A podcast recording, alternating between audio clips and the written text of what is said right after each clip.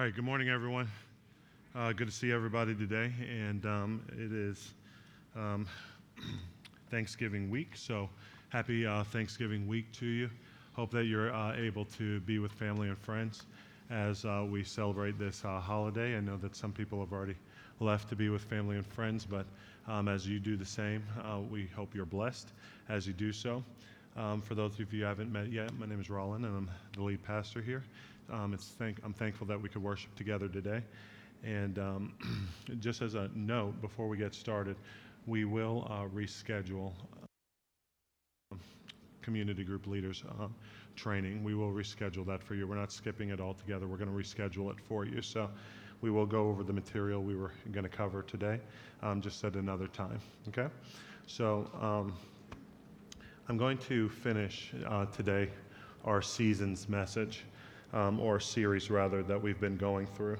And um, on the heels of uh, it being the Thanksgiving season, um, I think that it was appropriate to end with a message that applied to our heart attitude um, towards the different seasons that we pass through. And to, today, if you're um, going to be taking notes, uh, the message is actually called Thankful in All Circumstances. Thankful in All Circumstances. And uh, we know that that is a um, imperative that God gives us um, as we follow Him in Jesus Christ. Um, but it's also a big challenge for us, uh, not only when things are going wrong, but also when things are going right. Because even when things are going right, we can tend to, as people, be forgetful to thank the one for whom, from whom the blessings come. And so Today, if you're going to um, be taking notes, we're going to break it down into three parts. Uh, when things go wrong, I'm sorry, when things go right. Number two, when things go wrong. And then number three, finally, when all will be made right. Okay? So when things go wrong, I'm right, when things go wrong, and when all things will be made right. Let's pray. Father, thank you for your word to us today. God, we thank you that you are good in all seasons of life. And God, we're asking you that by your word today, you would help ground us in that eternal truth, and you'd help us to love you, follow you, and worship you in each and every season, through each and every circumstance. In Jesus' name, amen. Okay, so today what we're um, going to do is uh, we're going to primarily look in um, the letter that Paul wrote to the Thessalonian church and it's um, in 1 Thessalonians chapter 5. Thessalonica was uh, a city uh, in the ancient world where Paul was going and preaching the good news of the gospel. And he, for all the places that he spent time ministering the word of God, it was one of the places that he spent the least amount of time. It was the least amount of time because uh, when he was driven out of uh, that city, he had to go on and keep preaching in other areas as well. Um, so it's interesting to understand and think that the exhortations and the commands that Paul gives to the Thessalonian church, not having spent much time with them, could have been important things that he wants to shape all of our thinking in whatever season of life that we're passing through. But we're going to go um, specifically to the uh, exhortation portion in 1 Thessalonians 5, and we're going to start in verse 12. Paul's writing to the church there. He says, We ask you, brothers, to respect those who labor among you and are over you in the Lord and admonish you, and to esteem them very highly in love because of their work. Be at peace among yourselves. And we urge you, brothers, admonish the idle, encourage the faint hearted, help the weak, be patient. excuse me, with them all. See that no one repays anyone evil for evil, but always seeks to do good to one another and to everyone. Then he says this he says, Rejoice always, pray without ceasing, give thanks in all circumstances. And that's without qualifiers. He says, in all circumstances for this is the will of God in Christ Jesus for you. He says, Do not quench the spirit, do not despise prophecies, but test everything. Hold fast to what is good, abstain from every form of evil. Now may the God of peace himself sanctify you completely, and may your whole spirit and soul and body be kept blameless at the coming of our Lord Jesus Christ. He who calls you is faithful, he will surely do it. So, what we see here is that Paul is very specifically giving a, uh, exhort- an exhortation to the church. And he says, Listen, at the end of the day, I want you to, in all circumstances, in all seasons of life, I want you to rejoice. I want you to rejoice. Why? Because there is always a reason to rejoice. Is there not? In every single season, in every single circumstance, God is good and there is a reason to rejoice. Now, whenever we come to a season like Thanksgiving, it's something that hopefully pulls our minds and our hearts to that reality. But we want to never be remiss in thanking Jesus for what he's done. It was George Bernard Shaw who actually said this that it's actually whenever we're in the Thanksgiving moment that we think things like this that a happy family is but an earlier heaven, right? If you actually have a happy, healthy family and you're able to enjoy their company over the course of um, the holiday season, and not just the holiday season, but throughout your lifetime, it's a picture of that which God wants to bring in His kingdom and His family, you know, through the church on earth as it is in heaven.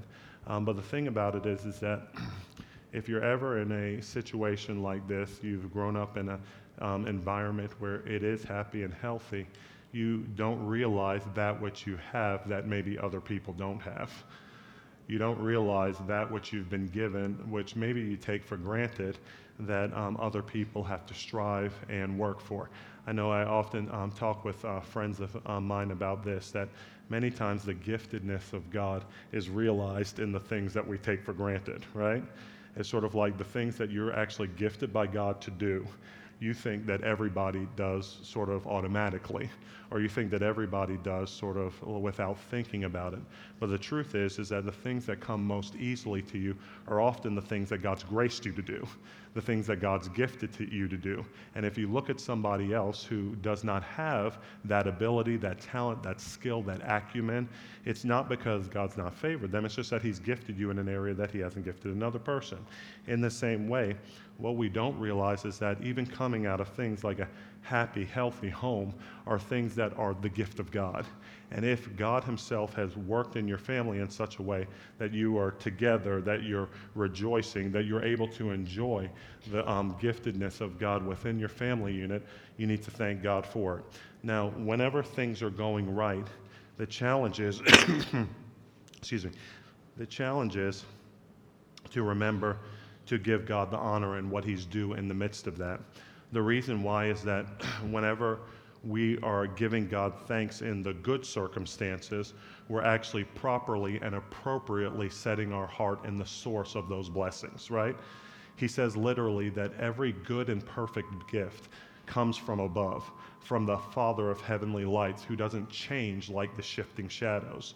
So, literally, meaning that every good thing that you have in your life, it's a gift from God, and you need to appropriately thank Him for it. He says, on the other hand, though, that when things are going right, we need to guard our hearts at the same time. Guard our hearts because when things are going right and we're not actively we're not actively acknowledging the source of those blessings, what it has a tendency to do is lead us astray. This is why Moses, writing in Deuteronomy, said this. He said in Deuteronomy chapter 8, Beware lest your heart in your, I'm sorry, lest you say in your heart, My power and the might of my hand have gotten me this wealth. Okay? And it's not just financial wealth, but it's wealth in whatever form it finds itself, playing itself out in your life. You might be wealthy relationally, you might be wealthy financially, you might be wealthy in the opportunities that you have and even the favor that you have in your life. But you don't want to say to, to yourself that my own hand has done this for me. He said, in the midst of things going right, you shall remember the Lord your God, for it is He who gives you the power to get wealth, that He may confirm His covenant that He swore to your fathers as it is this day. And if you forget the Lord your God and go after other gods and serve them and worship them, I solemnly warn you today that you shall surely perish. What happens is that eventually people who become confident in and of themselves, not giving thanks to the source of those blessings, eventually they end up destroying themselves and the things that they've built for themselves down the road. Has anybody ever seen that before? They might have started off in a relationship with God where they were giving thanks to Him, but then over the course of time, if they become, the more self sufficient they become, the more the weight of that which God has built by their hands begins to weigh on them, and they can't stand under that which God was intended to hold up Himself. And so He's saying, don't go after other gods, for if you do, you will surely perish. Don't give credit to someone other than me. He says, like the nations that the Lord makes to perish before you, so shall you perish because you would not obey the voice of the Lord your God. Now, this is a tricky thing because in the Christian camp, especially when things are going right, um, we don't want to almost, it's, it's a sort of sticky thing. We almost don't want to give too much credit to God because people have started to, in the Christian camp, use the word as pros- of prosperity as a dirty word. Anybody ever heard that before? It's sort of like people talk about the word the prosperity gospel, right? And the prosperity message. And they almost begin to disassociate themselves from the blessings that God's actually given because they don't want to be wrapped up or associated with that which is a prosperity message in its distorted form. Does everybody understand what I'm saying? But the truth of the matter is, is by going too far and not actually acknowledging God for the blessings He's actually given, then we don't give thanks and ground ourselves in the one who actually gives it.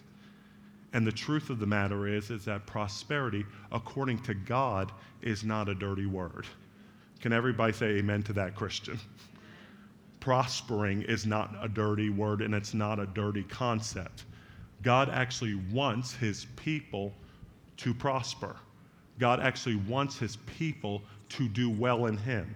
How do I know that? Well, the scripture says very plainly in Psalm 35, verse 26 through 28. He says, Let them be put to shame and disappointed altogether who rejoice at my calamity.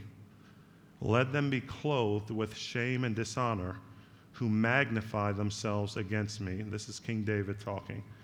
Let those who delight in my righteousness, and we know the righteousness that we have is from Jesus Christ alone, his death, burial, and resurrection, shout for joy and be glad and say evermore, Great is the Lord who delights in the welfare of his servant.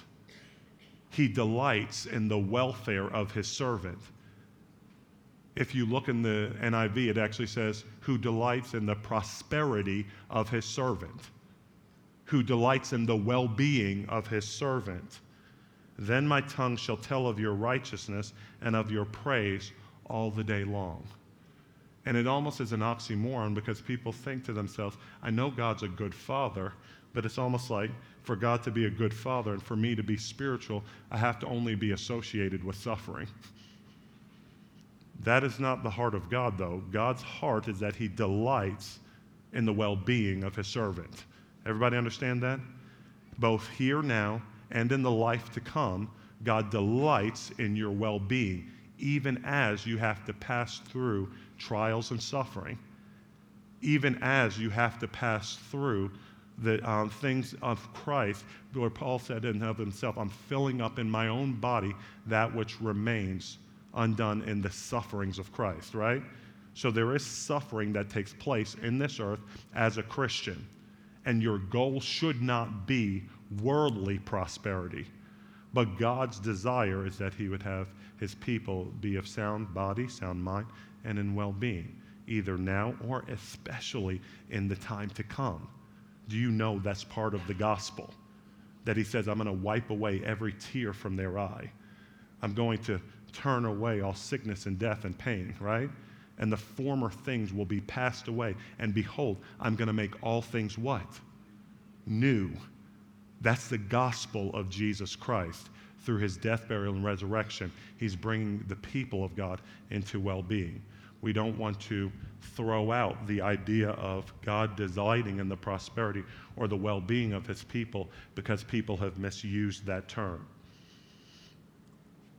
Though some have done so, we at the same time need to understand that as God delights in the well being of his people, we need to be sober minded and prepared, not only for th- when things go well, but also in the midst of the well being that he has for his people when things go wrong, right? When things go wrong. I like what uh, John Piper said. He wrote a book called The Sweet and Bitter Providence Sex, Race, and the Sovereignty of God. And he said this uh, even though God's posture is that as a good father, he delights in the well being of his people, he said, life is not a straight line leading from one blessing to the next and then finally to heaven. Life is a winding and troubled road, switchback after switchback. And the point of biblical stories like Joseph and Job and Esther and Ruth is to help us feel in our bones, not just know in our heads, that God is for us in all these strange turns. God is not just showing up after the trouble and cleaning it up. He is plotting the course and managing the troubles with far reaching purposes for our good and for the glory of Jesus Christ. So, in the midst of God's heart being for the well being of his people, if you read the Bible or if you've lived life as a Christian, everybody say amen to that. Okay? It's sort of like if you've lived life as a Christian, you see that in the midst of his heart not changing towards us, the realities of a fallen world affect us, right? The realities of a fallen world affect us. And as he's on this redemption process, and as he's on this redemption um, project through Jesus Christ, what we have to know is that God deserves our rejoicing and God uh, deserves our thanks, not only because of the good times, but also when things are seemingly going wrong. When things are seemingly going wrong. We never want to act like our pers- um, present circumstance, though, is all that we will ever see of Jesus. We want to never act like what we presently are experiencing is all that we will ever see of Jesus. However, whatever we want to do, though, is actually see clearly what he wants to do through the circumstance in which we presently find ourselves. Remember, he says this rejoice in the Lord always and give thanks to the Lord in all circumstances because it's His will for you in Christ Jesus. Now, that's easy to say when things are going right. But has anyone ever had a period in time where things were going right and then it took a left turn? And then all of a sudden things started to go wrong, seemingly, in your relationships and your finances and your health, something of the matter. And then you have to obey the same command, but you didn't know what in the world was going on or why you had the command to do it? Well, Dietrich Bonhoeffer actually said it this way that the reason that he says we need to be thankful in all circumstances because it's the will of God for us in Christ Jesus is because our thankfulness is directly connected to our joy.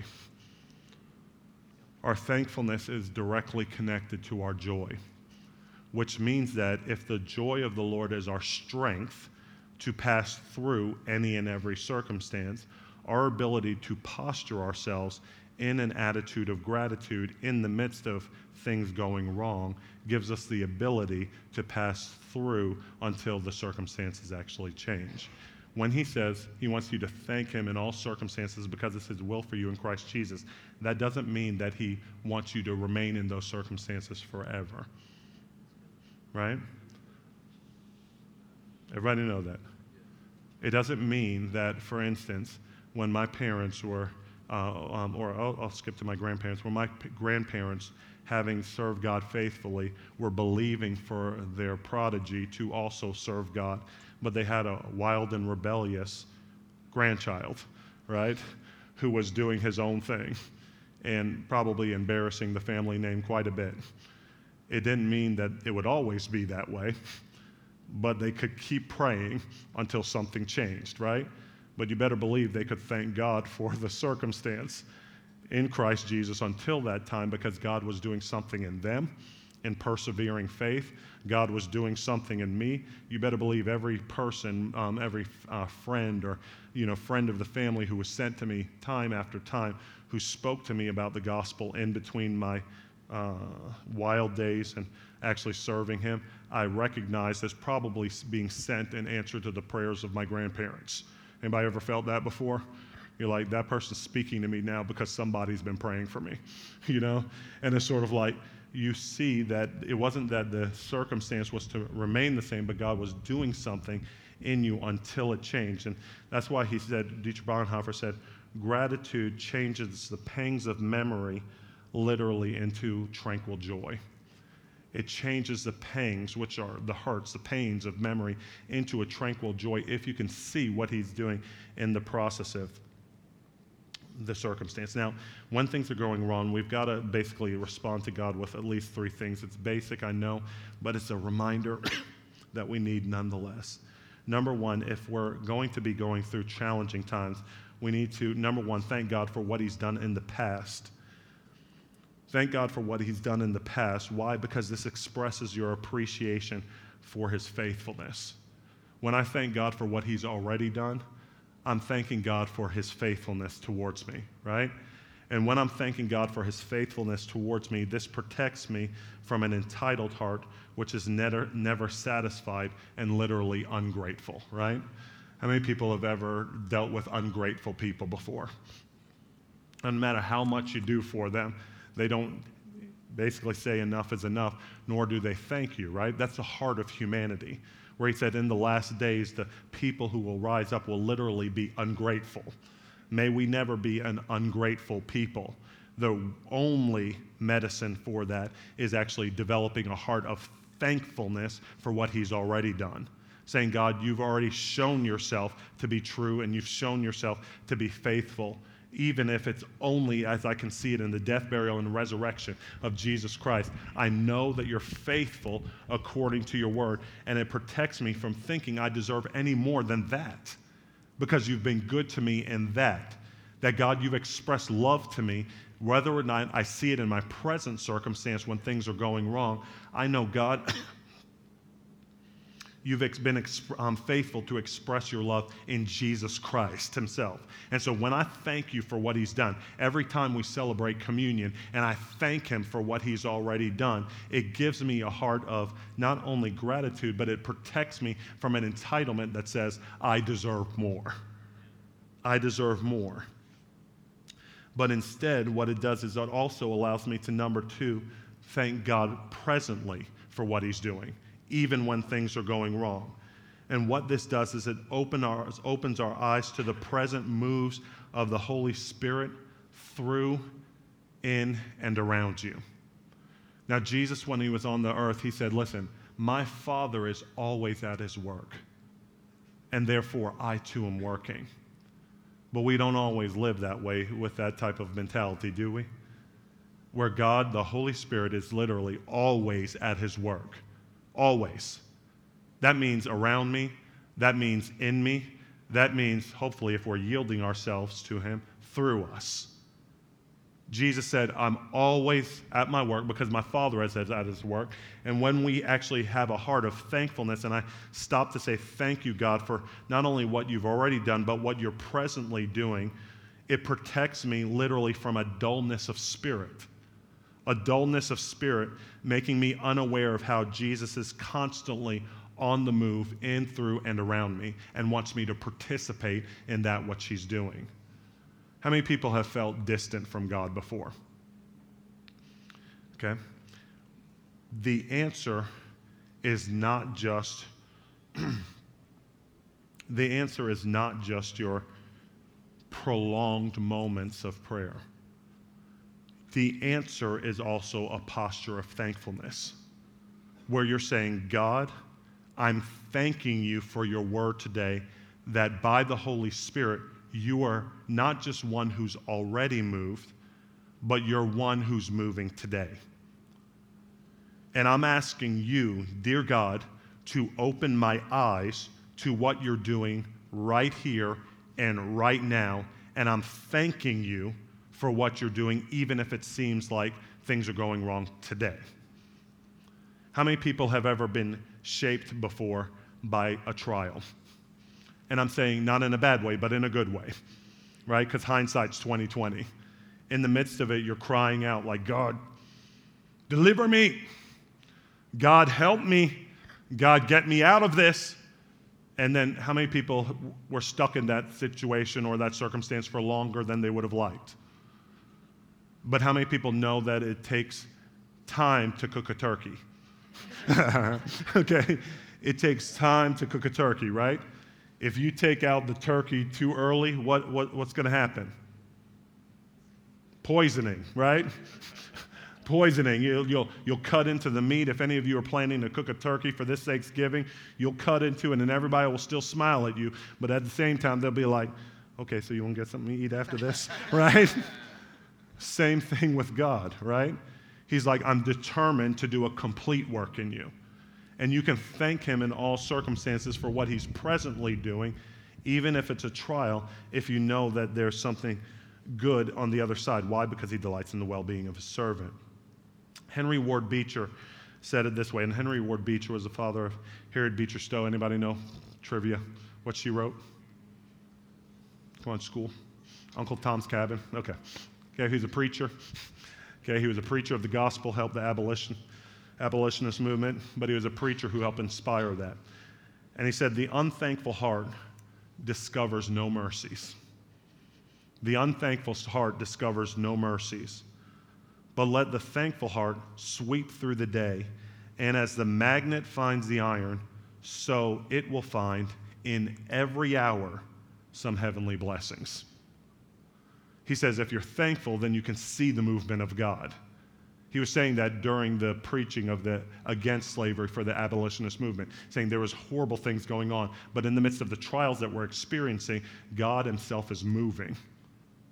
God Himself is moving to change the society in which we live. And I like what uh, Zig Ziglar said. He was, if you're um, old enough, like Zig Ziglar, for all the people who are motivational speakers today, he was one of the originals, but he um, came often from a Christian bent. He said, Listen, even in the midst of trying circumstances, we need to be grateful for what you have and stop complaining. Why? Because it bores everybody else, does you no good, and doesn't solve any problems. I like Zig. it bores everybody else, doesn't solve any problems, you know what I mean? And basically, doesn't help anybody. Well, the third thing that we could do is, in the midst of trials, being present, is that we can thank for God for what He will do. Thank God for what He will do. when we thank God for what He will do, this is an act of faith demonstrating your trust in God's faithfulness, not only before, but also in what's to come. It protects your heart from fear. If I look back, I see who He's been. If I'm opening my eyes to the present, I see the Holy Spirit moving today. And then I apply it to the future and saying, God, you're the same yesterday, today, and forever. The same Jesus who showed up before is the same Jesus who's in my future. I used to have a little sign on my wall when I first became a Christian, which uh, actually said this Don't. It was trite, but it's fine. It said, um, Don't be afraid of the future. God is already there. And I was like, That helped me, right? Because I was a planner. Anybody else a planner in here? Yep. And it's sort of like, okay, what is my next step? What's my next 10, 20, 30 years?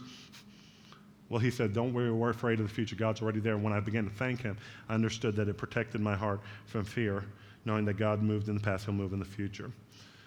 Zig Ziglar went on to say that gratitude is the healthiest of all human emotions.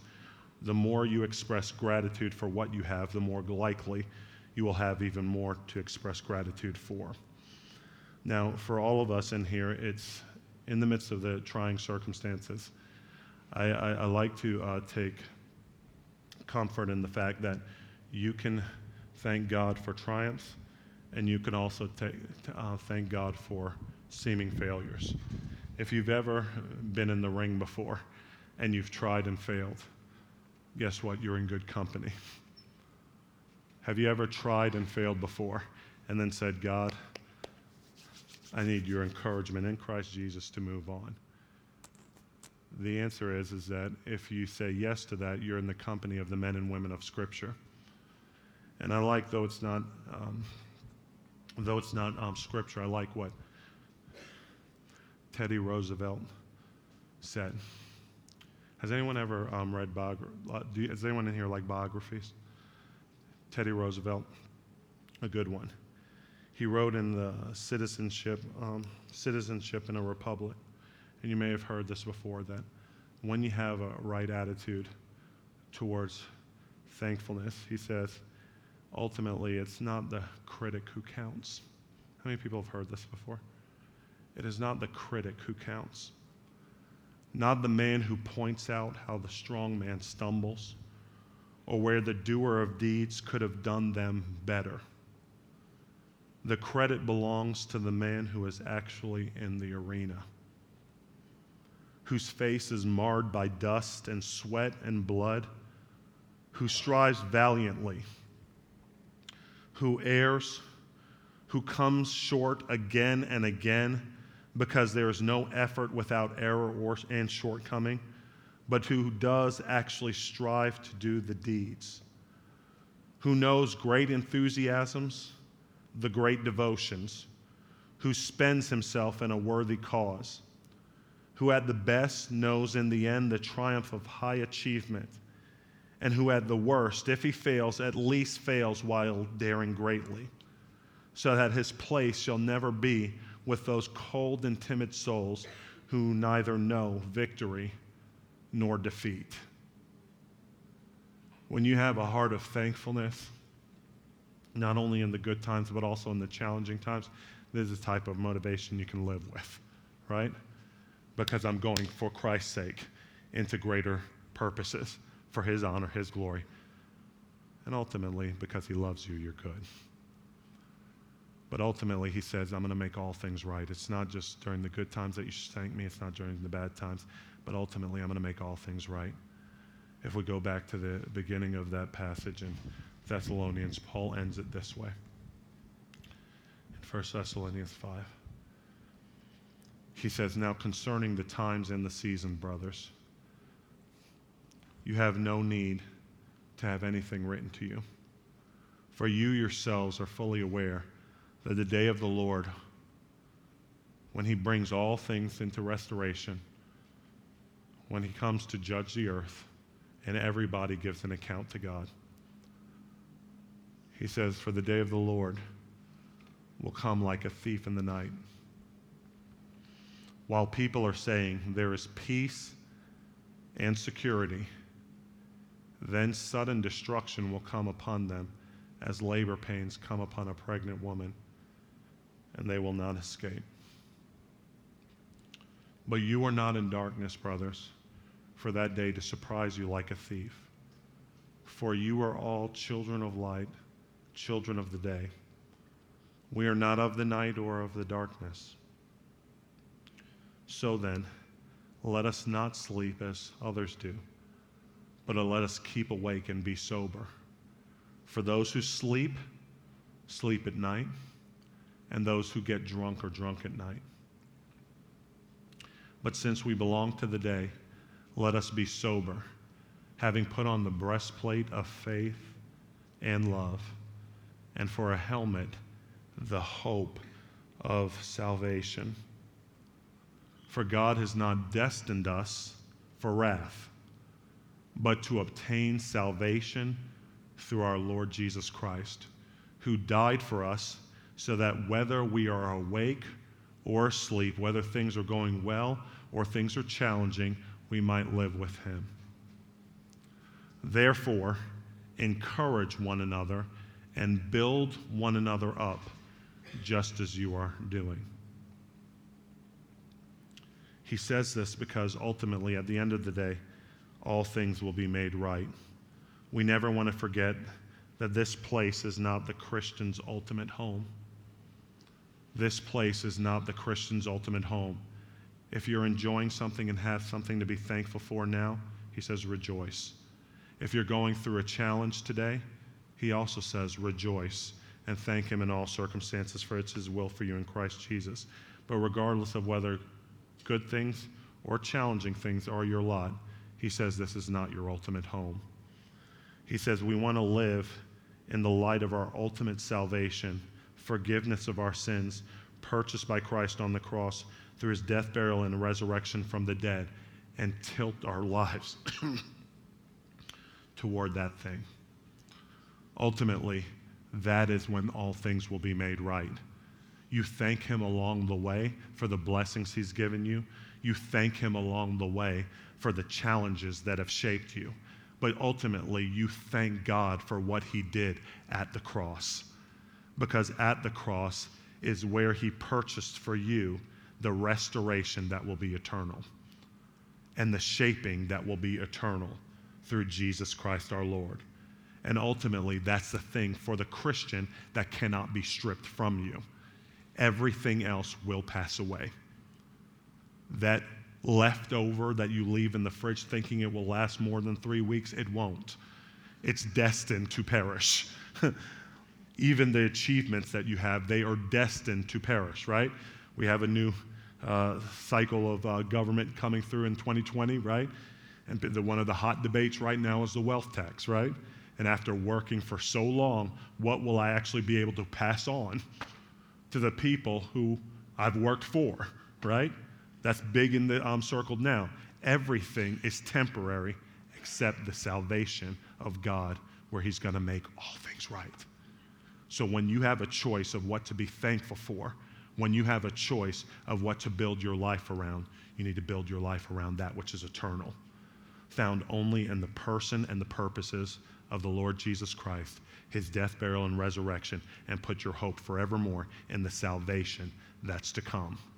Because whether good times or bad, he delights in the well being of his people, and he's going to bring it about, whether in this life or the one to come. In Jesus' name. Amen.